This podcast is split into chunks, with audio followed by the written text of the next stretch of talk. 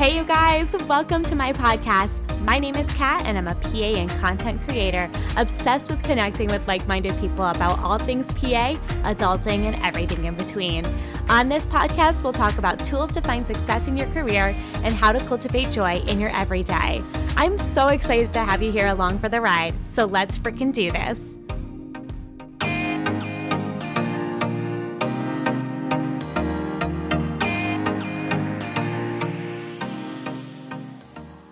Happy Monday, everyone. Okay, so it's been a while since we've talked about new grad, PA tips and tricks, do's and don'ts, the whole shebang. And I know many of you guys are graduating very soon, and many of you guys actually graduate in the summertime. And first of all, congrats to all the soon to be new grads. And second, if you haven't listened to Almost a New Grad Part 1, definitely check it out. It was actually one of my first episodes, and there's some great information there as well. But today we're extending beyond that, beyond part one, to chat about a few tips as you're completing PA school and entering this new grad experience. So without further ado, let's get right to it. Okay, let's jump right into our first do, which is I highly, highly recommend taking your boards as soon as you can after graduation. Some people may disagree with this recommendation. You know, some people want more time to study, which is totally understandable, but some people are like, heck yes, I'm totally on board with you, and let me tell you why. Here is my thought process behind it.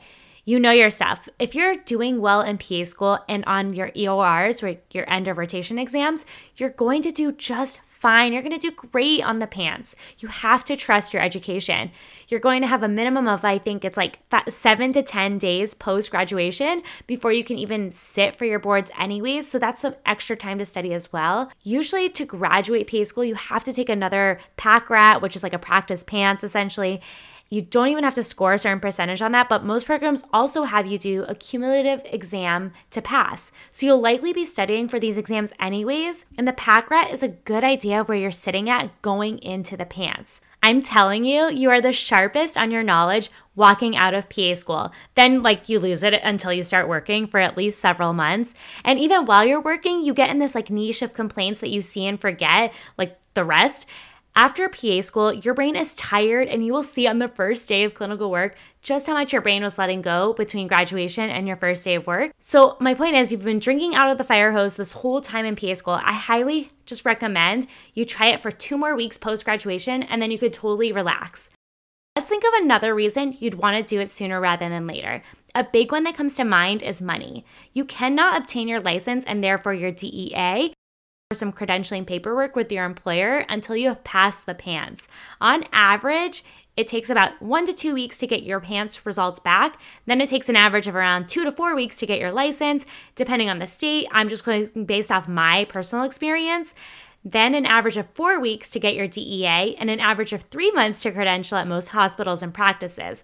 A lot of the credentialing can actually happen before some of this stuff is in, and you can certainly work on the parts that you can control, like getting your NPI number, which is an absolute must as soon as you graduate. But the point here is that you're probably eager to make money and start working sooner rather than later after taking like two plus years off to attend PA school and most likely not working during that time. The sooner you take the PANCE when you're mostly ready, and trust me, most of you guys are gonna be more than ready, even if it doesn't feel like it the sooner that potential paycheck can come rolling in. This little note here is going to tie in well with our last tip today, so make sure to stay tuned. But in the meantime, let's move on to one of our don'ts. Do not, and I repeat, do not compare your interview and job offers to your friends, but also do not be afraid to support each other in getting jobs. Listen, I am not saying don't talk about it or share your experiences. I'm also not saying don't be happy for your friends because this is an absolute must. I'm saying is try not to become discouraged by your friends getting interview offers or job offers and you're not quite there yet. Or if their salary is like 20K more than yours or whatever it may be, you don't know the whole package. And we'll chat about this shortly again as well, so stay tuned. But something that would be helpful is leaning on each other to help each other smash your respective interviews. I want to tell a story here. I remember we only had maybe like a few weeks left of PA school and no one was really talking about jobs. It was like really hush hush. I don't know if this is like the same thing you've experienced at your PA school. And I don't really know what was going on because I was I was nosy in a good way and I wanted to celebrate my friends getting jobs or helping each other out to prepare for our interviews. But near the end of PA school, it feels like no one wants to talk about job offers because one, maybe they just like want to keep it to themselves. Maybe they don't want anyone else to try to get that job or they don't want anyone to feel bad who doesn't have an interview offer or job offer. Like you'd ask your peer how the job search was going and it was like a very vague answer. So, you know, I just kind of stopped asking. But of course, like within my little friend group, we we chatted about it. But so I had a job offer and I just assumed some people did, but maybe not a lot because no one really talked about it. But what happened was we were in a huge lecture and our professor just randomly threw out the question, raise your hand if you've been on interviews. And I shit you not, people, the whole class had been on at least one interview because everyone raised their hand. Then she says, raise your hand if you have a job offer. And you see about 50 to 75% of the class having job offers. Everyone was kind of like licking each other, like kind of thrown off because we all weren't talking about it, but we were all kind of forced to share that information with each other in some way. The reality is, if you're staying local to your PA school, you're essentially competing against your classmates for jobs. And I think that can be the mentality of a cohort near graduation. But looking back, almost everyone I was in class with had a job offer by the time graduation came around. So, was it really worth hiding it and not chatting about it? Like, I really think looking back, we all could have used that extra support to chat about, you know, interview tips and kind of what questions to ask, kind of like we're doing here. And I guess that's a little hint to our next do. But looking back, it just it probably would have taken away the awkwardness to have like a more open conversation and discussion about interviews and jobs. If you feel comfortable, I definitely recommend chatting with a close classmate about this type of stuff so that you can really relish in some excitement together also, have some support when it comes to preparing for an interview and accepting a job offer, or if you don't get the job offer and and not having to go through it alone. Good friends support you in this exciting chapter, and we can still be good friends even if we aren't quite there yet on the same, not both having job offers, if that makes sense. But let's move on to our next do, which actually ties in great with job offers, and it is do ask these three questions in your interview. Okay, you're in their interview, you're so excited, you've got questions to ask them, they've got questions to ask you, and I'm gonna talk about three questions I either asked or wish I asked during my interview. Number one being, can you tell me more about the orientation process for your new hires? As a new hire, just in general, whether you're a new grad or not, it's really important if you're not familiar with the company that you have an adequate amount of time with hands on training. Honestly, the same applies even if you are familiar with the company and just in a new role, but this is even more important when we're talking about a fresh new graduate. I wouldn't even cower away from this question, even if you're scared of pointing out that you're a new grad. They should know that when they offered you the interview invite. And you need to know what the expectation can be for the first two weeks, two months, six months, the first year. Not having this expectation laid out can lead to easy burnout and frustration in your new grad period. And that is something we are trying to avoid. So definitely make sure to ask this question.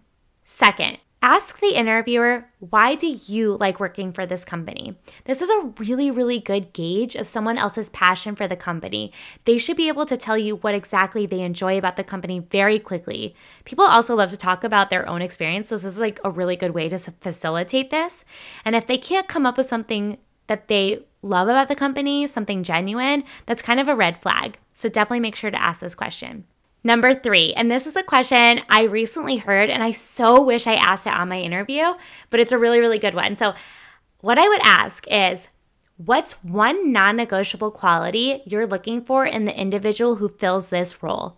This is an excellent question to ask. One, it makes them think really hard about the most important aspect of this role, and subconsciously, the interviewer will work to associate that with you the rest of the interview. And two, it lets you know if that's a non negotiable you can reach and fulfill or not. So I definitely recommend asking this question. I'm going to put it in my little arsenal of questions to ask in the future.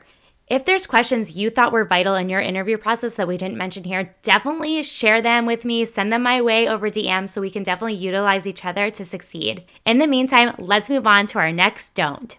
Don't sweat the salary. Look, I know that everyone's trying to make money. We really want to make the most money that we can. That is, you know, that's the American dream. No, that's just like the reality of being a human and how expensive life is. It just makes sense and how much debt we have. Like, of course, we want to maximize our income, right?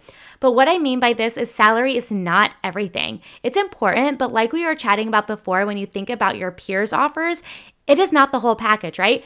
Being offered a salary of $120,000 for 50 hours of work a week and call Saturday and Sunday twice a month and three weeks of PTO is not the same as an hourly rate that equals $104,000 on average with the potential for overtime at time and a half with no weekends, no calls, no holidays, and offers bonus incentives with five weeks of PTO a year. Those are two very different contracts, right? This is also not the same as a dermatology offer that may have a lower base pay but then product productivity pay on top of this, though I may veer away from this as a new grad who doesn't yet have a patient panel, but that's a topic for another day. My point is that you're gonna have different components of the offer that matter to you most. For someone, this is gonna be like a hard salary number, right? For someone else, this is an hourly rate, or it's the schedule, or the benefits, the quality and cost of those benefits. Retirement plans are you vested day one or year five when it comes to your retirement? Paid time off matters, maternity leave, remote work, possibly CME. All of these things matter, and together they make this one package. So, salary can look both really appealing but also sometimes really offensive. But you have to take into consideration the whole package that you're getting. Remember also that salary is not the only negotiable component of an offer. But if you do want to make sure that you're within an appropriate range, I definitely recommend comparing to the AAPA salary report and we can always talk about that as well as contract offers in the future. But for now, let's move on to our last do. Do take enough loans to cover the time frame from graduation to starting your job. This ties into what I was saying about the PANCE earlier on. You may want to take it as soon as possible so that you can potentially decrease the time between graduation and working, aka making money, right? Some people are maybe in a more financially savvy chapter where they may not have needed to take out loans for school or they were able to take a small amount each semester. However, I am conversing with the people like me who also had to finance their tuition expenses and their living expenses. Many of my peers will say the same. There is quite a bit of time, often between graduating and getting your first paycheck. For some people, this is really short, like a couple weeks. For others, it's an average of three to four months. And there's some people who don't start working for many months, maybe even up to a year. So if you're not in a place to rely on family to crash with, funding this nomad chapter is definitely going to be vital. You also have to pay for the PANCE, licensing fees, your DEA, which is like 800 or $900 now, and whatever else. And like, and many times your employer may reimburse you for these things, but you may be having to pay for these upfront you also want to possibly travel and just like live a little bit after going through the craziness of PA school, which is totally understandable and acceptable. So, my advice is even if you're trying to stay under the maximum you're allotted to take out during school, and that's basically covered you essentially for all your needs during each semester, consider taking out the maximum that you can based on your program's cost of living assessment that they send out, usually via email from their financial office, during your last semester to carry you over until your first paycheck. Take it from somebody who's been there. Okay, you guys, that is part two of Almost a New Grad's do's and don'ts. I am sure we'll be able to add a third part here sometime soon, but just to recap, here are the do's and don'ts one more time. One, do take your boards, aka the PANCE, ASAP. You know your stuff, you've got this. Two, do not compare your offer to your friends' offers, but also don't be afraid to support each other. Three, do ask these three questions in your interview. Ask about the orientation process, ask what they love about working for the company, and ask them what's one non negotiable quality they're looking for in this role. Four, don't sweat the salary. Take a look at the whole package. And five, do make sure to take out enough money to cover for the time between graduating and working. That is all I have for you today. Some quick do's and don'ts and some things I wish I did. Thank you so much for listening today. Please let me know if you enjoyed this episode or leave a five star review. But until next time, you guys, I hope you have a great, safe day. And if you're taking the PANCE soon, good luck.